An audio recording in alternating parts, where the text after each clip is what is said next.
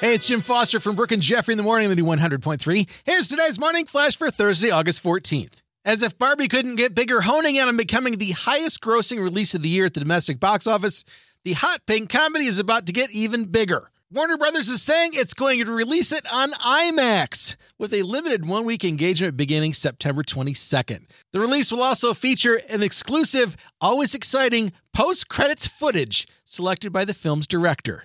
So if you're the 25 people who haven't seen it, including me, wait until then and watch it on the big, big, huge, big screen. Well, you usually say September, October were PSL girl days.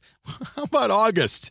Well, those PSL girls might want to not wear their scarves today, but pumpkin spice officially drops at Starbucks today for its 20th anniversary 20 years of pumpkin spice latte. Dang you, Starbucks. It ties the record for the earliest release of pumpkin spice with the 2021 release.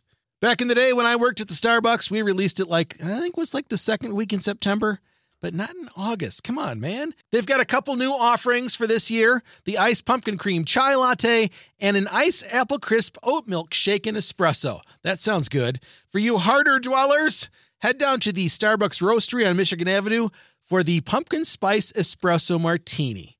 There's a whole lot there. Dunkin' fans were ready for a fight.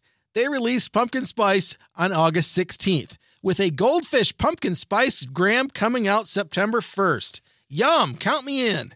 And finally, our good buddy Kevin Hart is in a wheelchair. Let him tell the story. Ladies and gentlemen, the age 40 is real. Respect that age. And I don't want you to be alarmed, but I'm in a wheelchair. I'm in a wheelchair. Why? Well, because I tried to jump out there and do some young stuff. Me and Stevan, we got into a little debate. This debate was based off of who was faster. Those that know me know I'm pretty fast. Stevan said, Kev, ain't no way you gonna beat me. Stevan is an ex uh, NFL running back, played for the New England Patriots. I said, Steve, you can bet it. He said, bet. I said, bet. We get out there, we go run the 40 year old dash. Tore my lower abdomen, I, my abductors are torn. I don't even know what that is, but I tore them. I can't walk. This is 44. Why did I even race? What was I thinking, son? Got to be the stupidest man alive. So, funny man Kevin Hart tried to beat an ex NFL running back in a 40 yard dash and ripped himself up like he get hit by a truck. I'll just say I know his pain because at 42 I decided to take up hockey again, and the first couple weeks was like I had fallen out of a tree.